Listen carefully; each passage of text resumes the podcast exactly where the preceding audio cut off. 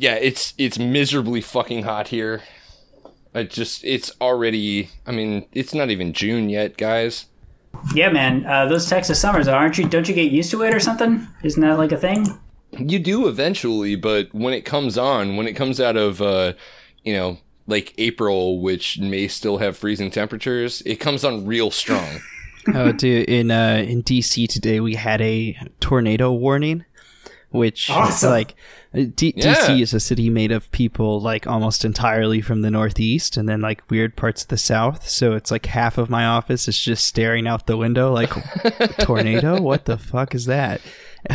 yeah, have never even seen a tornado in their lives. You know, that's that's uh, one of my favorite jokes, right? Like, how do you know somebody was raised in the Great Plains? When the tornado sirens go off, they're the people who are headed outside to look at it. Yeah. Right. start start videoing or whatever. A little little bit of World Star going on. Right, yeah. yeah, the Midwest version. yeah, man. Did you guys know that? Like, so the Weather Channel. I don't watch it, but like I remember the Weather Channel used to be like they didn't even have like people. It was just like a slideshow of weather.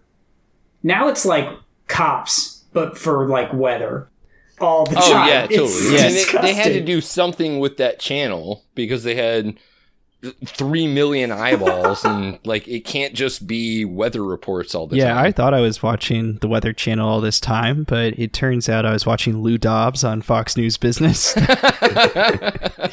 I was like, wow, the uh, the sun sure is setting quite frequently on this program, but it was just Lou Dobbs sundowning off and while the cameras roll.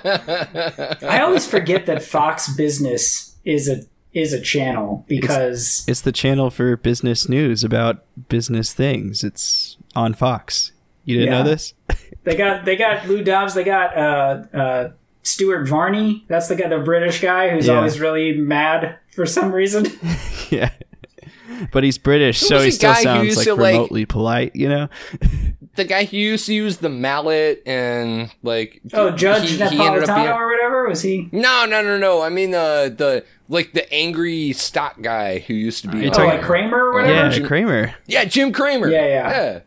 What happened to Oh, him? he's, Is he dude, he's around? on CNBC all day long, every oh, day. Oh, like as a Still. as a legit pundit of course, now. of course. Yeah, they learned absolutely nothing from when he was the worst at the stock market, and he just continues to be terrible at the stock market all, every day, all day. It's amazing. He's really entertaining though, and that's really all that matters. I mean, you don't. Hopefully, you're not watching Cramer on CNBC for your like legitimate financial advice. Like you're watching him to be like, look at it, he's got the moo sound on the soundboard. he was he was a joke on Arrested Development where it was like, oh, the Bluth Company, like, boom, baby. Yeah. Yeah, he'll uh, he'll keep you laughing like all the way where he's like, and remember, oh, your house is getting foreclosed. Remember to take out a subprime loan. Awooga. and then people who don't know any better are watching that like, damn, I love this show. that guy, that Right. I, guy's so I need smart. a reverse mortgage. It's the best. Jesus. yeah, yeah. The stock market's been uh, it's been on fire lately. It's just been uh, in a bad way though, not an on fire in a Like, good I was way. gonna say, like, on, on fire the way that a building could be on fire. Which, if Yeah. you're a wealthy real estate developer, could be good news.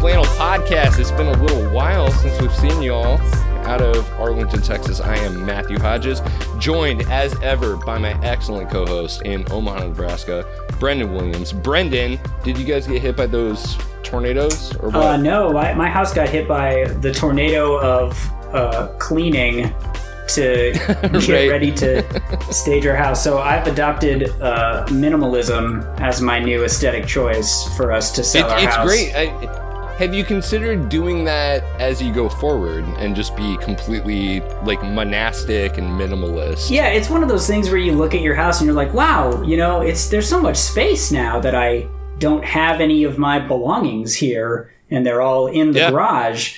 But then when you're like getting your clothes out of like a plastic tote under your bed, you're like, you know what? Maybe actually, maybe there are some drawbacks to this Yeah, lifestyle. Actually, it's nice to have a closet sometimes. Yeah. well, cool. It's nice to have you back and joining us as a as our guest on this program. The uh, he's he's a correspondent for Right Wing Watch, um, also a host of some podcast. He told me about it beforehand, and I forgot already. Um, but you know him. You know him from online. You know him because a bunch of alt right shit heels fucking hate him. Jared Holt. Thank you for co- joining us on the program. Oh, it's a pleasure. Yeah, it uh, it's it's been kind of an interesting ride to get you on the show because you are you were like running the fucking show in terms of like keeping up to date on not just the alt right. Like we we've talked to enough people in the media who kind of monitor like what Tucker Carlson is doing or whatever, but you're actually out there uh, looking at all this like docs information on fucking Matthew Heimbach and the you know like the Proud Boys and stuff like that. It's it's pretty amazing work. Oh, thanks. I appreciate that. Yeah, I uh, have earned a, a bit of a reputation, I think, as like a Nazi hunter de facto. Hell yeah. So, uh, since we have you on the show, um, rather than focus on that, I think what we're going to do for this program is just ask you about what you thought about the Game of Thrones finale and talk about it for two hours. Go. Um, Game of, Game of Thrones series finale. Uh, what what can I say? it was the ending to a show that uh, was on for some time. Nailed it. Wow.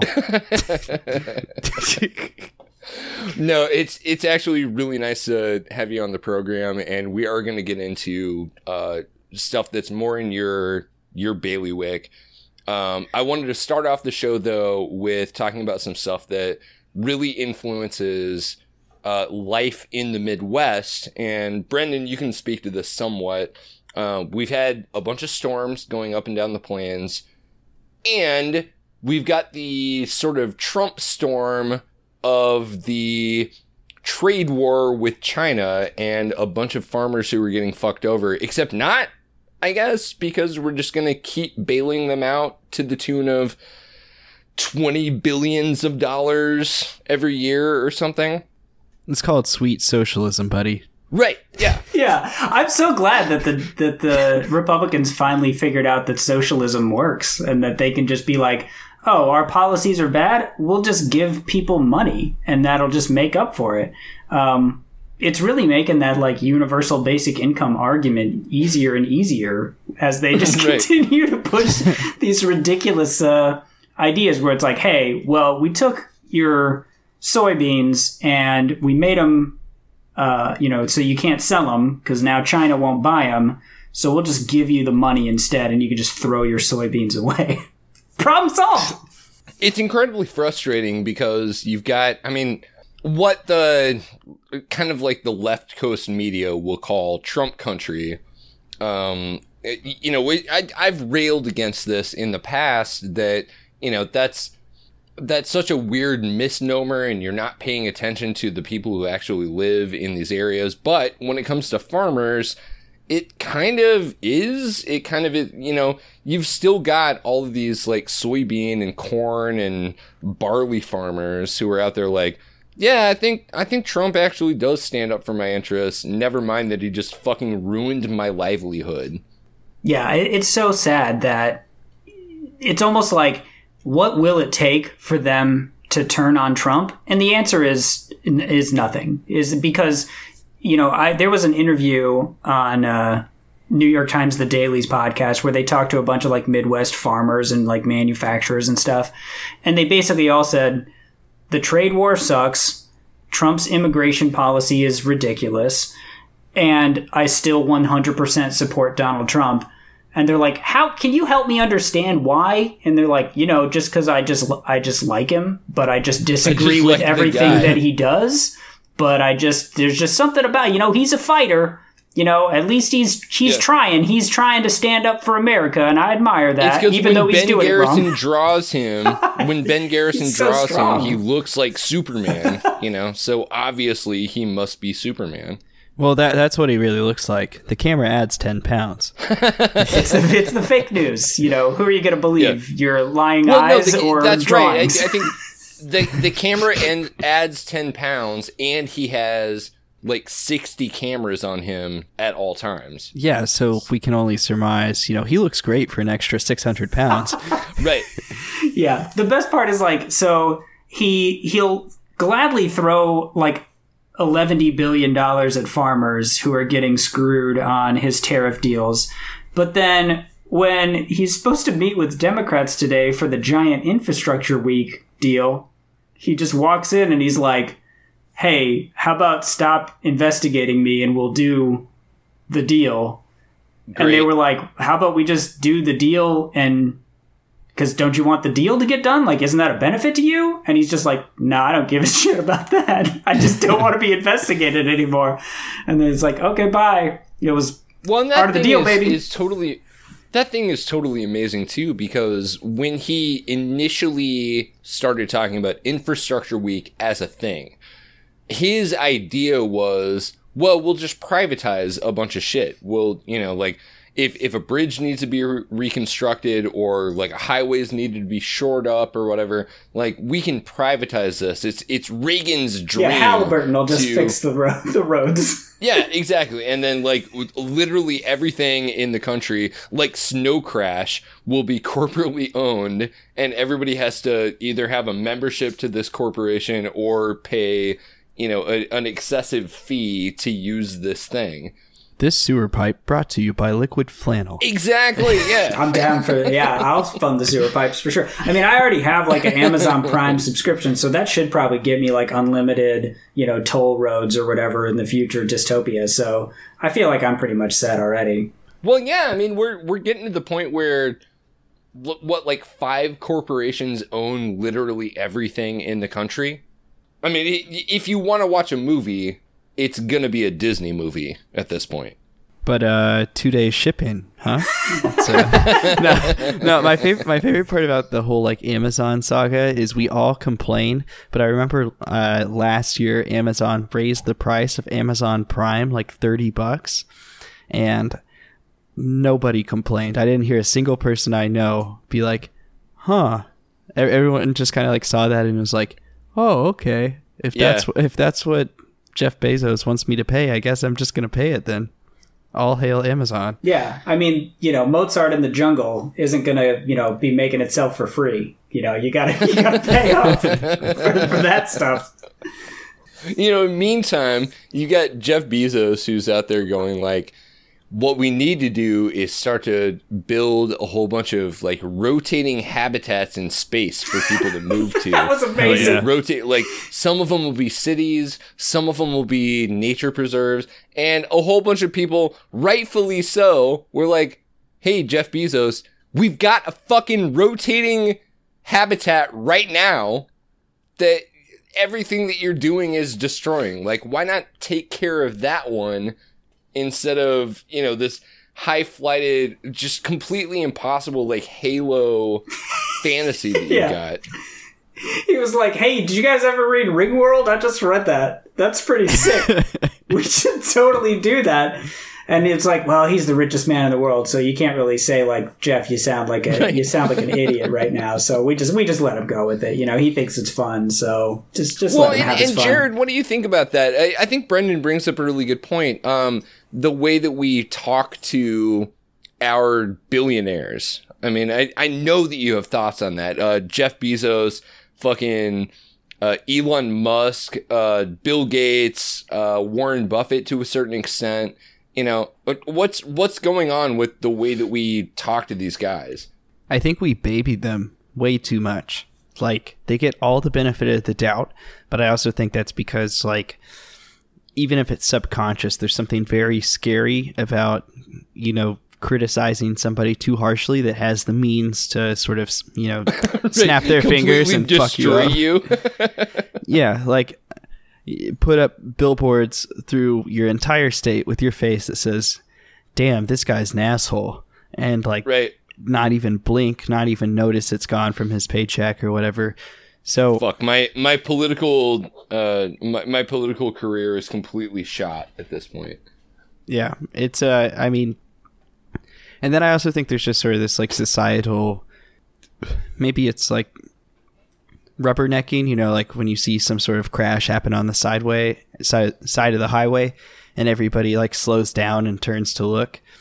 I, I think it's kind of like that whenever these guys fuck up, is everybody's just like, wow, he has so much money and he messed up, and and we like Yeah. hu- we humanize it in a way that we don't like grant to people that don't have ten trillion dollars. You know, it's it's kind Right, of fucked yeah, up. if, but I- if I- I somebody if somebody who's broke fucks up and their family ends up not having uh, health care or something, we make it into a moral failure. Whereas if Elon Musk loses ten billion dollars worth of uh, investor money because he said some dumb shit on Twitter. We go like, oh, it's just because he's like he's an iconoclast, you know. He's how can he's blame pushing the edge. You know, exactly. Yeah, there was a picture of Bill Gates the other day where someone was like, "Look, Bill Gates is waiting in line at a food truck. Like he's just he's just one of the guys. You know what a great guy." And it's like, bro, look, waiting in line at a food truck is not a virtue. That's just how it works. You know, like what? Like I don't know what they expected that he would like show up with his like shock troops and just be like, "Everybody clear a path." Like Bill Gates would like to order a taco. Like everybody stand back. I mean, I guess you know, in a way, you could just be like, well, you know, it's great that he's not doing that because he probably could do that, and people would say, no, okay, that's sure he could do that if he wants, and what are we going to do about it?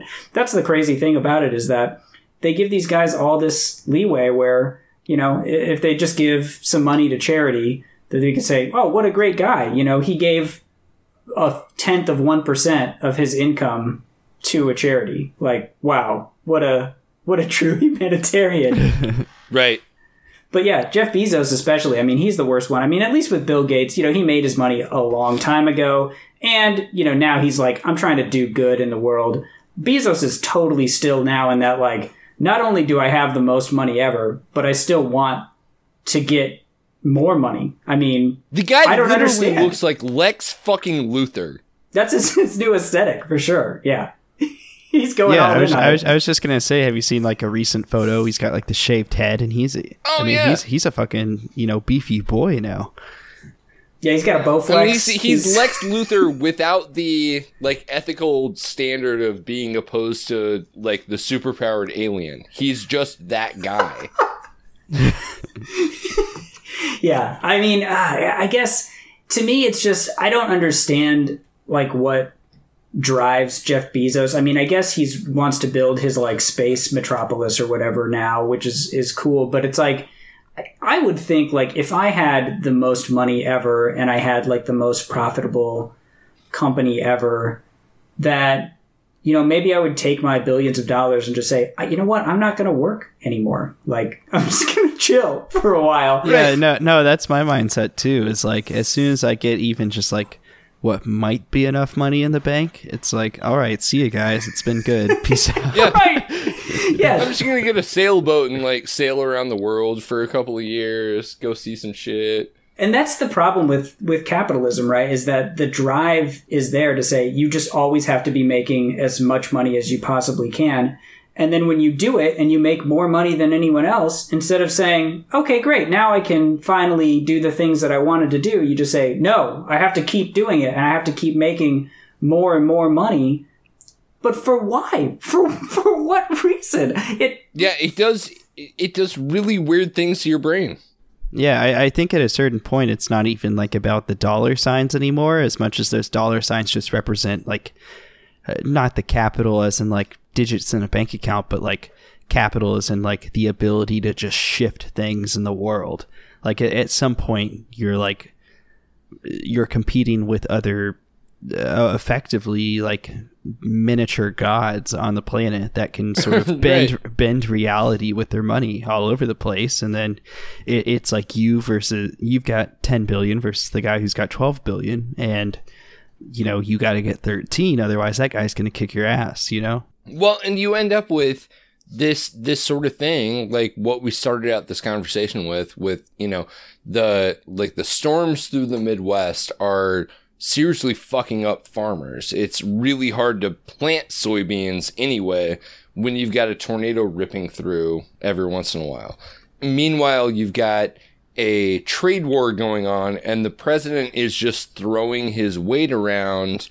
You know, you you end up in a situation where it really is just like in insanely rich people kind of playing with your livelihood and then you've got I don't know the people on the ground still going like no I I think he's actually going to come through for us at some point Right. The funniest part to me is, uh, you know, if you ask him, like, what is Trump trying to accomplish with China? Nobody knows because Trump himself doesn't even know what he's trying to accomplish with China. oh he didn't understand the goddamn thing when he started the fight He's trying to look like he's, you know, being tough, right? And it's like, I, I guess, message, you know, received because his supporters definitely think, yeah, what he's actually doing is is whatever. Like, who cares? It's not great, but he is definitely looking like he's trying to be tough while he's doing it. And I respect that. And Bezos has that figured out too, because like what is Bezos actually doing? He's ripping off, you know, millions of workers, paying them as little as possible and working them to the bone to the point where there's like deaths and suicides in the factories. and the people who make the product. I mean, Right. that's that's worth pointing out too. That you know, Amazon pays just bottom of the barrel prices for anything that they want to buy from somebody because they're the only goddamn game in town. Right. But you know, when Yeah, you look at him on TV, you're like, "Wow, he looks like he's uh, he's really moving and shaking out there. He's launching rocket ships and you know drone armies. You know, wow, he's really doing it." Yeah, no, that's something uh, like I grew up for most of my youth in a place called Bentonville, Arkansas.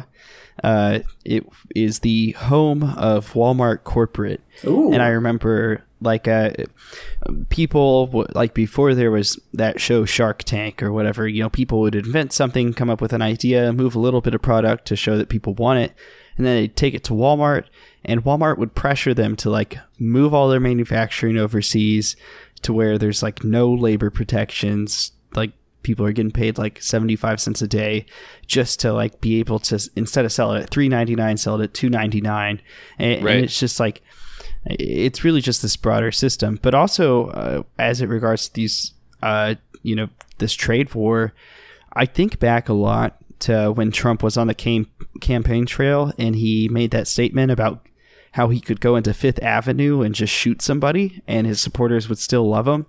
Every time I see we get in situations like this where it doesn't make any sense why the people being hurt by his policies are still supporting him, I just keep thinking back to that, and it, it, just feels like it gets more and more true. Yeah, yeah, it, it's it's one hundred percent right, um, and it's not just Trump. Uh, it, I think that there's that sort of like cult mentality around pretty much anybody who's going to be running in 2020, which is really terrifying. You know, uh, I, I think we're getting to the point where, yeah, Trump's diehard supporters are never going to abandon him, regardless of what he does. And we're moving into a, a phase where anybody who has kind of locked into like a Democratic nominee, that's probably the the same thing with them. That like Joe Biden could probably kill somebody in Times Square, and Oh, the, okay. the, like the the hardcore Joe Biden people would still be behind him. Yeah, dude, I hate it whenever Russian trolls and Biden bots are in my mentions all the time, dude. Posting. I, I keep I, I keep wondering if these diehards for these other candidates are going to get the same names that uh, Bernie Bros got. I, I'm just waiting for like uh, the Biden bitches or something to like roll through. well, I think it's a, a good place to take a break. When we come back from the break, I want to dig into more of what we brought Jared Holt on to talk about, which is what he does and talk about the actual far right um, and what's going on there and the way that the media kind of amplifies them. So let's take a little break there. We'll come back in a couple of minutes. They say music is the food of love. Let's see if you're hungry enough. Take a bite, take another, just like a good boy would. Get a sweet thing on the side, home cooking on the side. Side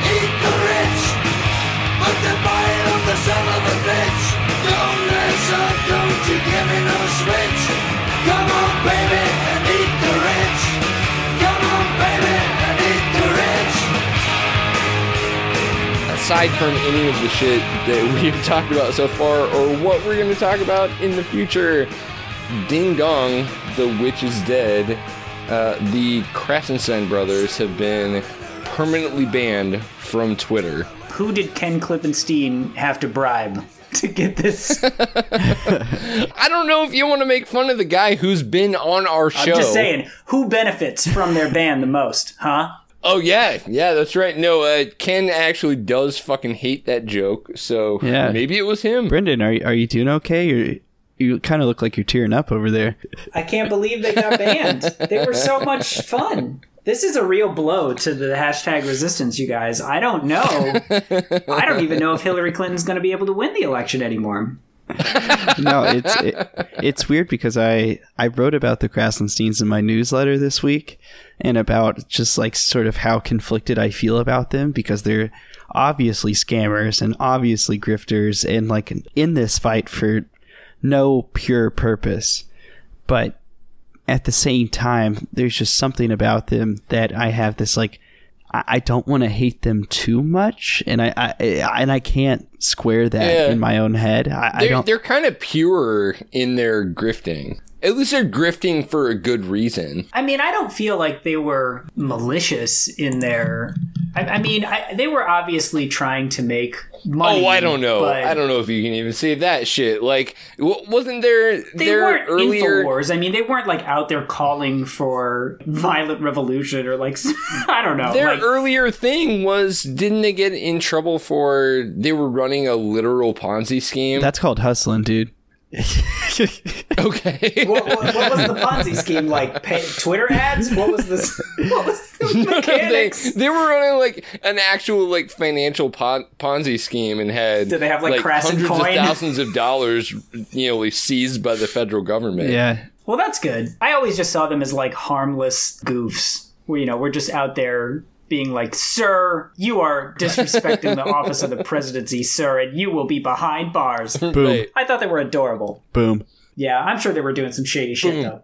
They started talking to themselves after a while, where it was like, you know, it's just these two guys like in their own garage talking to each other on Twitter, um, and it was kind of cute because they're like they're twins. And I don't know. I, I like to think of it as like they're in the room from Clockwork Orange and there's just like screens everywhere. and, and they're sitting in these chairs with their eyes peeled back. And uh, whenever Trump tweets, like the whole room starts pulsating light. and they hold hands together and they say, Are you ready? And then they they type out the most epic reply. And, you know, uh, there's all this talk in DC of impeachment over, you know, why is Nancy Pelosi hesitating? You know, obviously, if, if a Democrat was president and the same thing happened, they'd try to impeach that person. But really, the proof is in the tweets at Krassenstein at yeah. Just look to either Ed, Brian, or Ken's tweets, and you've got all the proof you need. Yeah. I mean, I'm I'm mostly mad that they got banned because I lost two Twitter followers. Oh, they followed you? That's a real blow. Oh yeah, they follow They fucking didn't- everybody. They didn't follow me. Three hundred thousand people. I tried to get them on my podcast so many times. It uh, like I even like infiltrated a Reddit AMA they did, and I asked a question about Ken, and then they're like, "Oh, we love Ken, and he he takes the joke well." and then I followed it up, and I was like, "All right, Ed, while I have you here, will you come on my podcast and stop ignoring my emails?" like, we gotta get Ken back on the show now that the Krassenstein brothers have been banned. Yeah. and just have him talk for like a half an hour about how much he hated that joke. With the Krassensteins gone and, you know, Michael Avenatti getting taken down too, the progressive left has suffered a severe blow. yeah, the hashtag resistance is really yeah, it's a, a hard blow to leftists everywhere. I'm gonna pivot now because uh, talking about the the hashtag resistance, the hashtag blue wave, whatever. Like we make fun of this on the show all the time, but we have somebody on the show who works in like the much deeper, darker corners of of Twitter, of social media. You know, it was uh, kind of delightful to see all of this milkshaking happen, and I I'm curious as to what you think about what's going on right now. Uh, blue wave all the way, baby. Uh, resist, impeach Trump. Right. Yeah, the Cheeto president. It's it's it's. But, but what's actually happening in terms of like on the ground activism, like rightists trying to march? Uh, there was a, a big info dump just in the past couple of days about how the Proud Boys wanted to march in, was it like Providence, Rhode Island or something? Um, but all of their information leaked and it was like oh no they're actually plotting violence they they actually are they're gonna bring their guns they're gonna set themselves up to like if somebody throws a thing at me like then the cops that we're completely in line with are going to ignore it when we beat the shit out of this person Well, I mean, that's been proven. I mean, that that happens for sure. They're not wrong. yeah, no, I, I mean this that definitely happens. These groups, whether it be the Proud Boys, whether it be like more explicitly fascist groups in the United States, they've always been around to some degree. Um, for the last few decades, they have not had a ton of wins. Occasionally, they'll get somebody through like a political primary and then get them fucked up on the main stage. But when Trump came along during the campaign, a lot of these guys felt that they had a guy running for office that sounded like them. Now, in recent times, a lot of these folks have kind of become disillusioned with the whole thing, besides, you know, what would be maybe the right wing equivalents of a Krassenstein or something. Uh, what's their disillusionment about well, a lot of it is uh, that they just don't feel like he has been able to follow through on some of the more egregious shit that he said on the campaign trail. Uh, it, it's almost that like he doesn't suck enough. He, yeah, he's he's not making camps for the the Jews and the blacks or whatever. yeah, he didn't like deport every Muslim yet. So what a faker! He totally said he would do it. The only thing that would make a lot of these folks happy is you know troops running around America collecting undocumented immigrants and sending them over the border, building a wall and drone striking Mexico City or something like that. You know, it's a, lot of these folks had pretty unrealistic expectations. They still look to him as this sort of icon for what they believe, sort of as a living proof that their ideas do have more mainstream traction among the right than they had thought before, or even right wing pundits like to pretend that they do. Uh, but but as far as the guy himself, they view him as having gone into office and then staffed it with the same old swamp that he promised to drain, and a presidential administration Sure. is its staff.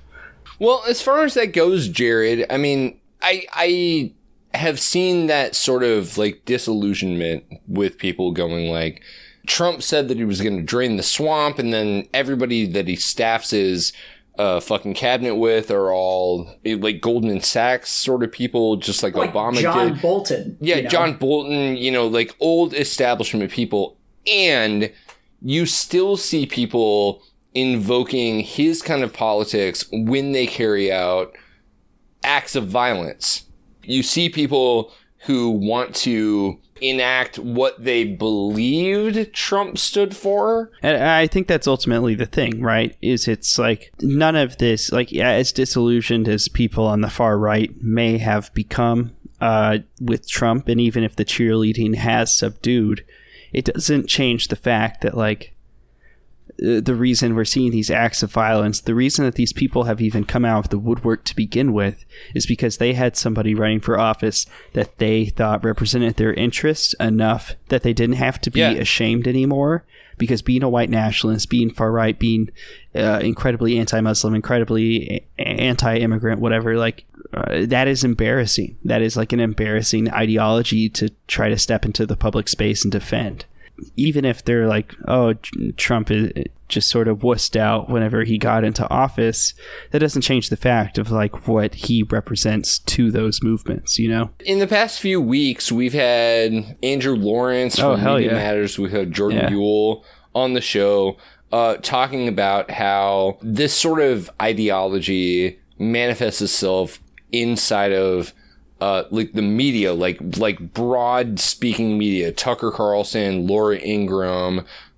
It seems to me like your work has been to look at how that how that mentality from the mass media filters down to the individual and how those people end up taking on those ideas and enacting them in real life. Um, it's that stochastic terrorism or stochastic whatever. Yeah, and a lot of it is not that it trickles down, but rather it's coming up and coming down. It's like a some weird fucked up water park ride where whatever random person is like going down the slide at that time is just getting like totally soaked with this stuff. So even if uh, you know Tucker Carlson is not getting on his show and explicitly saying white people are being genocided off the earth, he can get close enough to it that other people in this media ecosystem, uh, whether it be podcasters, people on Reddit, people on Twitter, people on you know whatever website, can kind of fill in the blanks. When these blanks are getting filled in and these conversations that are happening in these communities, something from a Laura Ingraham or a Tucker Carlson can be a major validator that those beliefs, even if they're more extreme than what's expressed on the show, at least have some saliency to them. And I think that is like what makes those programs so dangerous. But we don't just see this in on Fox News. I, I mean, it, I think it was last month or the month before, the Atlantic ran a cover story, and the question was, how many immigrants is too many immigrants? So you get like varying degrees of this stuff Yeah. acknowledged all throughout Seven. all throughout media. That's that's great input, Brendan, but we all know it's eight. okay, fair. But with me, I, I always struggle. Like, should I take groups like the Proud Boys and you know those things? Like, should I take them seriously or are they a joke?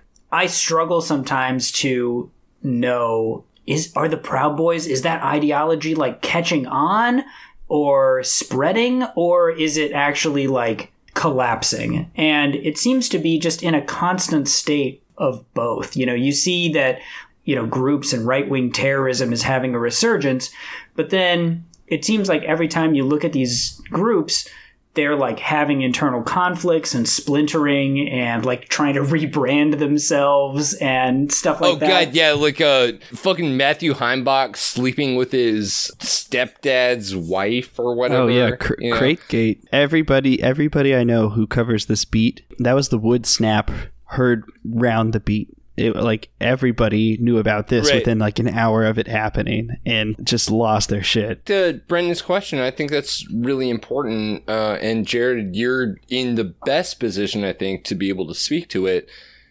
Are these kind of splinter right groups? Are they a threat? Are they kind of a sideshow? What's going on there? Well, the Proud Boys is a an interesting example. They're definitely violent. They definitely exist to stir up trouble, but so much of it is a joke. And I, I definitely think it is okay to laugh and make fun of these groups. You want, but you want to leave space in the conversation to also like try to understand why we're talking about them at all. Like this isn't just like some club that popped up on a university. This is like a proto-fascist movement.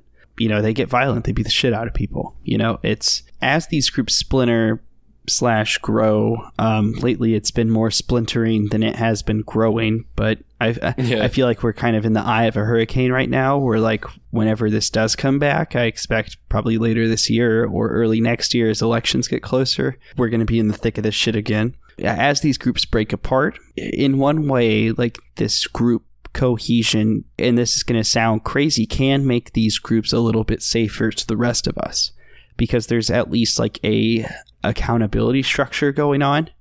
Uh, When Gavin McInnes was leading the Proud Boys, Gavin would have to answer to everything one of the Proud Boys did in public if they got violent or whatever. Sure.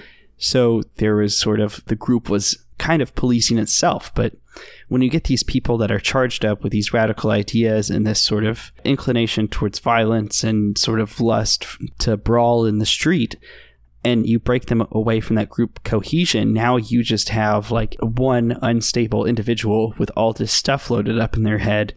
And that's where it's harder to track from like somebody in my position. It's hard to keep track of just like rando people that have spun off of this stuff. It's harder to track for any sort of law enforcement or community organizers, eh, anti-racist activists, you know, that are interested in keeping tabs on these people to make sure that they don't commit some atrocious act of violence.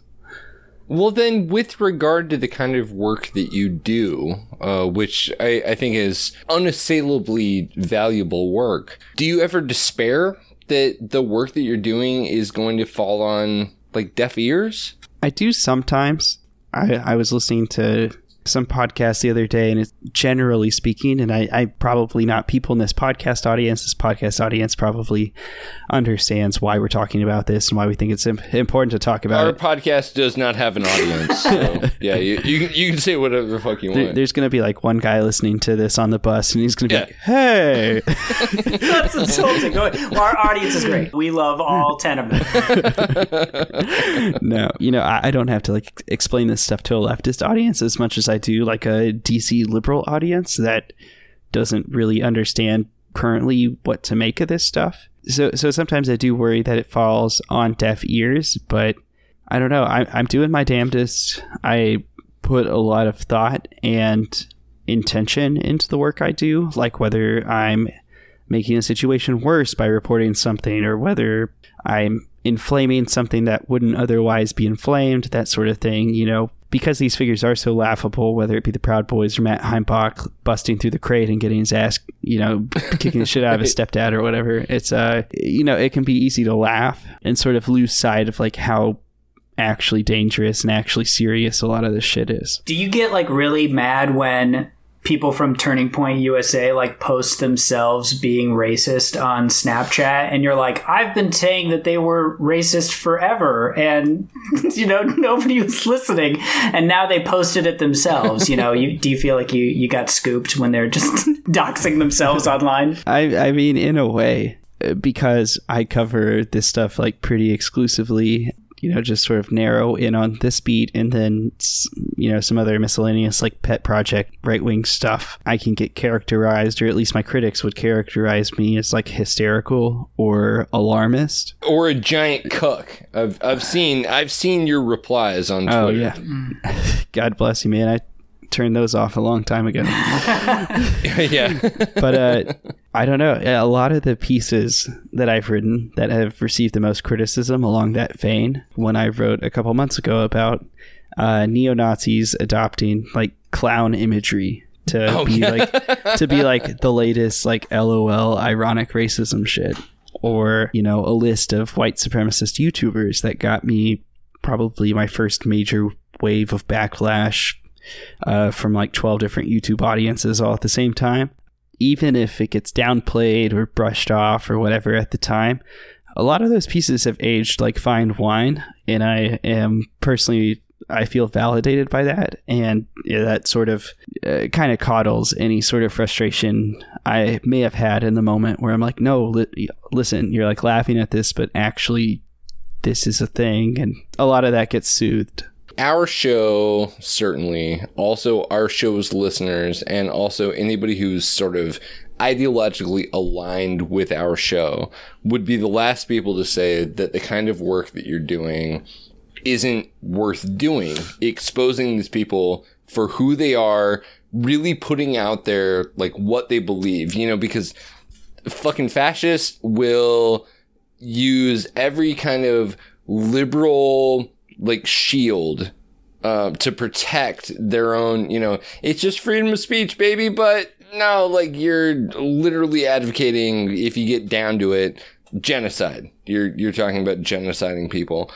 We would be the last people to to argue that the work that you're doing is wrong. And so before we go into the break i'm curious about your opinion of the more free speech oriented uh, marketplace of ideas liberals on the kind of work that you do Uh, yeah. So I rely on the First Amendment and free speech to do the work that I do. So I, I am not anti First Amendment. Without a First Amendment, I could be killed for doing my job. but you know, I, I think in sort of a healthy democracy. Uh, engaging with people who don't have the same ideas as you is a good way of trying to make more people have the same ideas as you.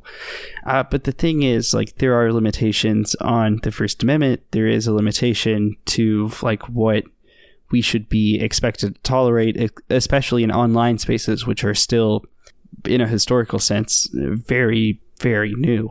Uh, just like you can't yell fire in a crowded theater, uh, maybe you shouldn't be able to yell racial slurs at you know random people on Twitter. I, I don't know. It's a right and a lot of these companies are private companies, and I think they should be regulated. But that's mostly like an economic argument that I have, uh, unless like this free speech one. I, I don't know. Does that answer your question? Did you have a more specific angle on that? You've got Bari Weiss is writing for the uh, New York Times editorial page right now, and she makes a big stink about how it, you ought to let everybody talk on college campuses until it comes to somebody like uh, like Eli Valley who wants to talk about like Israel is bad, you know, um, and it, it seems to me like the I'm not gonna go so far as to say that Bari Weiss is like fascist, but people who kind of tend toward that inclination do make these liberal free speech arguments up to the point where somebody is making an argument that they don't like. And I, I feel like that's a thing that gets directed at you a lot. You do a lot of work. There are these guys who are, you know, they'll criticize fucking Antifa for wearing masks at the rallies, but they wear masks too. But sometimes the masks come down and then you, the mask comes down and it's like, oh, this guy is like like a lieutenant in the fucking Air Force, or this guy is an actual cop, or something like that, you know. And then they're like, oh no, it's it's actually a really big problem that you know we're we're exposing people's real life identities based on their ideology. Like, is this the world you want to live in? And Yes. I mean, for us, I think, yeah, exactly. I mean, it, it, it- for us, the, the world that we want to live in is, yes, if you say shitty things in the public sphere, then yes, people should know who you are. Yeah, I mean, freedom of speech is not freedom from consequence. A lot of like what you see the free speech shit wheeled out for uh, is Bari Weiss will do a column about Milo. People will say, Bari, that was fucked up. Why would you even interview this guy? And then here comes the free speech thing. And I, I, I think that's just because I'm being censored. yeah. no, you're not being censored, you idiot. You have- you have a column in the New York Nobody Times. Nobody liked your point of view. People are allowed to criticize, and in the case of the work I'm doing, if you are organizing and uh, doing activism work on behalf of like a proto-fascist or fascist organizing group, then uh, yeah, if people find out who you are and there's consequences to that, like that is their First Amendment. That is, uh, you know, your employer's choice. That is, you, you know, it's Yeah. it's this system, this marketplace and structure of society that they claim like needs to be preserved at all cost. And Yeah. when they become I mean, the you gotta go back it, to that that original story about how uh, somebody infiltrated the KKK and made it part of the Superman radio show. so, like Superman was fighting the KKK, and all of the things that they did in the KKK showed up in the radio show, and everyone was like, "Oh, this is dumb as hell! Like, fuck these guys Hey forever." man, keep your politics out of my comic books. All right, that's not where we we need that kind of thing. I'm tired of the uh, the Klan justice warriors infiltrating the sacred space. But yeah, man, there was a there was an amazing situation in Nebraska where this guy uh, Bennett Bressman was working for the governor uh, and his reelection campaign. Oh, I remember and that. then he had his like chat room logs exposed where he was saying like incredibly you know racist white nationalist things. Then they immediately were like, oh well, you know we don't agree with that, and you know he's going to be removed from his position but it's like and they're like well and we had no idea that these were his views and it's like well really because like why do you think he was working for you for so many years and why did he keep getting promoted like how is it possible that his you know political aspirations aligned with yours and yet when his actual true ideology was exposed they can just immediately flip and just say like well i mean we didn't have anything to do with that. I mean, to me, that's the frustrating part is that you see this happen over and over again where like Turning Point USA is like, well, we're not racist or whatever. And then they post videos of them saying the N word and they're like, oh, well, hey, you know, that was just that one person. And, you know, sorry, they got fired. So, Right, yeah, it's that that plausible deniability thing where like as long as you don't come out and say the N word, like we're not racist.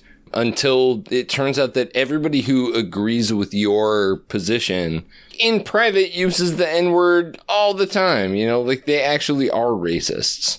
Yeah, no, it's uh the reason a lot of this stuff thrives on the right and not on the left is because like the right's ideology is conducive to racism and conducive to extremism and the the reason we only see sort of these like reflexive disavowals and stuff is uh maybe they didn't know because they don't disagree that much.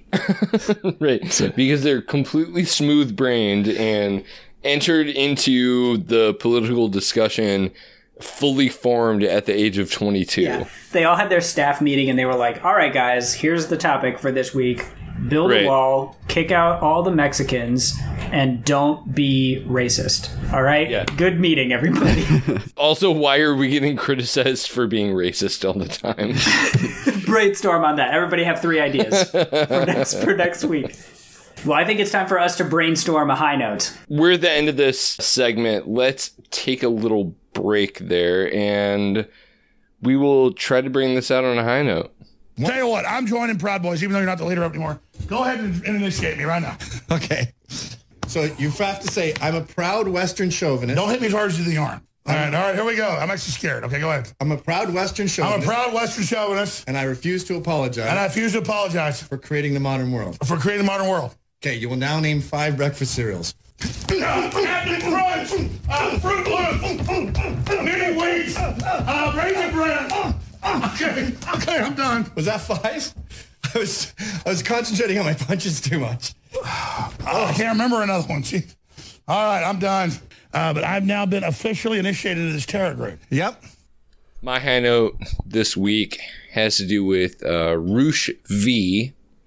And if our audience is not familiar with the guy, uh, this is the guy who was uh, he was like the king of the pickup artists. He wrote a whole bunch of books about I'm gonna travel around the world and like here's how you pick up girls in Denmark and whatnot. Um, a couple of months ago, he started getting a little weird and he was like, guys, washing your ass is like the next step toward I do remember that one. That was classic. Yeah. Uh, and just today, he came out uh, on his own uh, internet forum and he was like, I have found the love of our Lord Jesus Christ. Uh, so on my forum, you can talk about the following things like pick up artistry if you want to marry the girl. what you can't talk about what you can talk about is pick up artistry. You can't talk about like how good I am in bed. Um, yeah, it's it's been kind of amazing to watch this guy. Like I'm I'm almost waiting for him to like shave his head into a tonsure. Uh, you know, like the the old monastic thing, and just join a monastery. Also, uh, full disclosure: Roosh V is Matt's dad. Uh, we should get that out of the way. Right? here. Yeah, yeah, totally. That makes a lot of sense. Well, everybody everybody who listens to the fucking podcast knows that I do not have a good relationship with my father, so I was not going to call him out. But thank you, Jared, for making that public knowledge. Anyway, it's it's it's so great uh to watch this guy like go from you know, I was like king pickup artist, uh like like Reddit, you know, Reddit empires have risen and fallen based on this guy, and now he's like, nope, I'm, I, I found, uh, some somebody made the joke, uh, the new website needs to be called, um, oh uh, yeah, Re- Return of King of. Kings. Yeah, I mean, this guy, it's amazing because he has to be what, like in his like mid thirties now or whatever. I mean, he basically just did like a normal thing where he's like, oh yeah, I dated around a lot in my twenties, and then I, you know, in my thirties, I settled down and got married. But Yeah. then he's like, and also now, what everyone should do is just skip that part and like go straight to the marriage. Don't do what I did. I learned the hard way, you know. But you gotta. Well, I thought I thought Jared might have something to say about this too because there's definitely a there's like a speed train between uh like MRA pick art pick up Right. artistry toward the alt right and you know like to watch Roosh V one of these guys who was uh like one of the pinnacles of this thing fall and just go like full I don't know the the joke on Twitter is like tradcath or whatever. But Yeah. No, I, I mean this is kind of like a broader trend that we're seeing uh, by people like Roosh who promote uh, an ideology that's like uh, considered male supremacist, uh, just like hyper misogynistic, using women as like a means to sex and stuff. Yeah. a lot of a lot of these guys in recent times, and I think maybe it's just because that initial wave of folks has gotten older. Uh, sort of like what you were saying, Matt. It's uh, a lot of these guys have pivoted into uh, you know, tradcath or whatever, where instead of treating women as a means to an end for sex, it's women as a means to an end for reproduction. And like, evolution. you know, it's like, yeah, no, it's, and, and we see this across uh, like incel forums and stuff, where it used to be, you know, we hate women so much that you know you just use them as sex objects and throw them aside. Now it's uh, we hate women so much you have to domesticate them and turn them into like essentially like a pet or something. Jesus. Eh, yeah, it, it's super fucked up. Uh, but but this is what I re- this is what I read every day. This is my job. Uh, Did this guy renounce his like good. past pickup artistry when he decided to, you know, go full on Catholicism or I mean, one of the things that he did was uh, go on to his uh, forum and be like, here are exactly the things you can talk about. Here are the things that you cannot talk about anymore. And all the things that he said you cannot talk about are the things that, like, he wrote multiple fucking books about. because to me like if he wants to go Right. on and say like what I did before like was wrong and bad and I and I feel bad about it and I've changed like th- good on him but No, it doesn't seem like like he's actually made that connection quite yet. nope.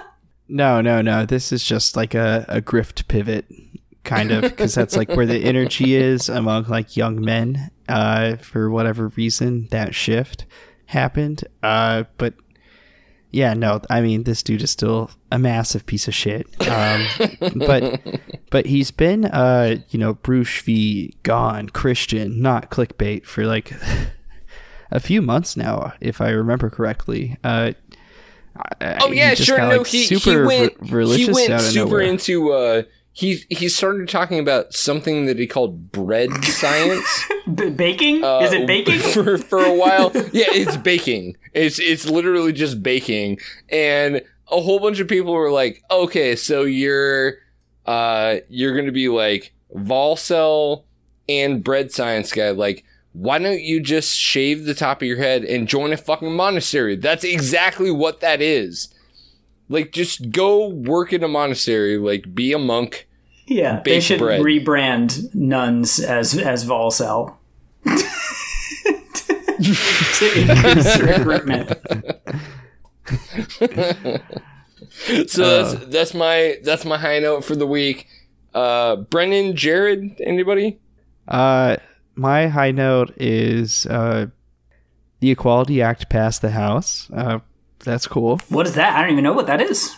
Uh, that would that was a bill that would open up uh, non-discrimination protections to uh, people based on their sexual orientation and gender identity. I mean, this thing doesn't have a you know a batch chance in hell of getting through the Senate, but as oh. a gesture. I, I I thought that that was like very symbolic and was sort of refreshing to see. Even though we're, I'm this, sorry, like, you said the hell. Equality Act, but uh, you didn't refer to it by its uh, Republican name, which is uh, dangerous assault on our religious freedoms. I, I was confused. Thank you. Oh no, yeah, so sorry. Uh, Jared, as far as that goes, what is your opinion on it, we've got currently a democratically run House of Representatives, a Republican run Senate, and if the if the House of Representatives wants to wants to push through a bunch of like the one that you talked about or Medicare for all or anything, do you feel like that's is that a positive thing or a negative thing for the Democratic Party, um, just if if you're if you're gonna run a piece of legislation that for sure is gonna die in the Senate, is it good or bad? I think there's still a net positive to the whole thing, you know, because it forces people to go on the record and sometimes to make a vote. So you can pass something like Medicare for all uh, in the House, I mean, uh, isn't that what they, they did with all you, of the uh, the Obamacare repeal votes? I mean, they did that what like 15 times or something like that. The equivalent yeah. of that. I mean, I, I don't think that these are fake votes that they don't want to pass. Like, I, I think these are things that they actually would want to enact. And I, I, to be fair, like, I think the positive is to actually have a vote you make someone take a position on that. So there was tons of like Omaha's right. congressman who is Republican Don Bacon had to go out and like make a Facebook post or whatever that's like, hey, here's why I'm voting against the Equality Act. It's not because I don't love equality and freedom, which I do. It's just that I'm just so worried about, you know, maybe they'll force uh, somebody to make a gay cake or whatever, and you know that's just unacceptable to me. And so again, I think it's positive in that it gets people on the record as opposing these things, which are actually popular. I think a vast majority of Americans would say, "Yeah, you know what? Like you shouldn't just be able to get kicked out, get evicted, or fired just for being gay. Like that's a common sense to the majority of people." Yeah just being just for being gay, just for being trans, whatever. Right, exactly. And I, I think that gives them fodder for campaigns.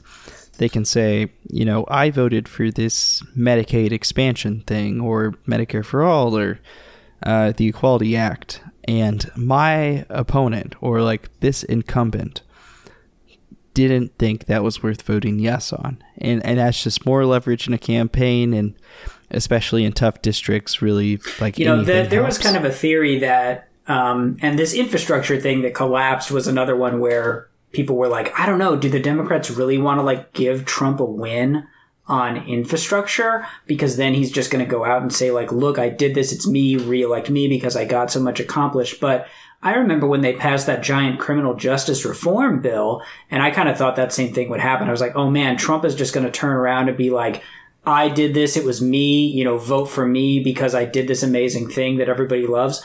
But he immediately forgot that he did it and he never talks about it. So I really don't see the downside anymore because Trump is unable to capitalize on anything that could be seen as a win for him. Yeah, he has he has no object fixation. So it's a win-win because you actually get something accomplished and it seems like it would benefit Trump, but it actually doesn't because he's unable to successfully capitalize on any actual accomplishments that Congress does. If he didn't do it as an executive order, he doesn't see it as an accomplishment for him to tout. So there's no point in, you know, not passing things to hurt Trump because he doesn't even care. Well, my high note this week is home improvement not the Tim Allen show though, because that's because that's because that's bad. Oh. Tim Allen, thank you for uh, for guesting on the podcast. That was a we owe him uh, a lot of royalties for that for that sound. But yeah, man, I've been I've been working real hard uh, cleaning this place up, and you know I was talking to some people around, and uh, I realized that not all people like know how to do like home improvementy things. And my message is that it's not that hard to do. Um, like some people were like, "Oh man, you like installed a new toilet? Like I'd hire a plumber to do that." And it's like you literally just like pick it up and put it there. Like it's it's literally not that hard. Look, look that shit up on YouTube. Somebody will teach you how so to do it. So you know, if you like, we got um, you know, stuff like it's just so easy to do nowadays too. And there's so many things out there that I didn't even realize. Like I was like, oh, I wish I'd done this forever ago. We were like, oh man, we should do like a nice like tile backsplash in our kitchen, but like, oh, it's so expensive and it's so hard and you have to grout it or whatever. You can literally get like stickers that just like stick onto the wall and it looks like tile um, and it's so easy to do so and it's like it's super cheap too so um, you know don't be afraid to do it and just just go out there you know go nuts and you know redo your floors or something. It's uh it's not that hard you know take a weekend and, and do it. Matt you're gardening all the time? So uh, the the takeaway from this episode is everybody please look up Brendan's house on Zillow. Um, you know his his neighborhood is a good one to live in, and the house is really nice. I've been there. That's right. Yeah, I want to inflate those uh, those Zillow likes so that it really inspires a, a, a great bidding war. You know, You, you guys are you guys are doing pretty well. If the podcast can uh, enhance that at all, um, then the podcast has been worth it. yeah. in the Yeah, meantime, everybody just go to the Zillow page and hop in the comments and ask why Brendan kicked the Krassensteins off Twitter. They were bringing the property values down on Twitter, so we, we had to do it. You know, it was for the good of the neighborhood. They've, they've moved on to next door. I bet the Krassensteins next door posts are totally fire.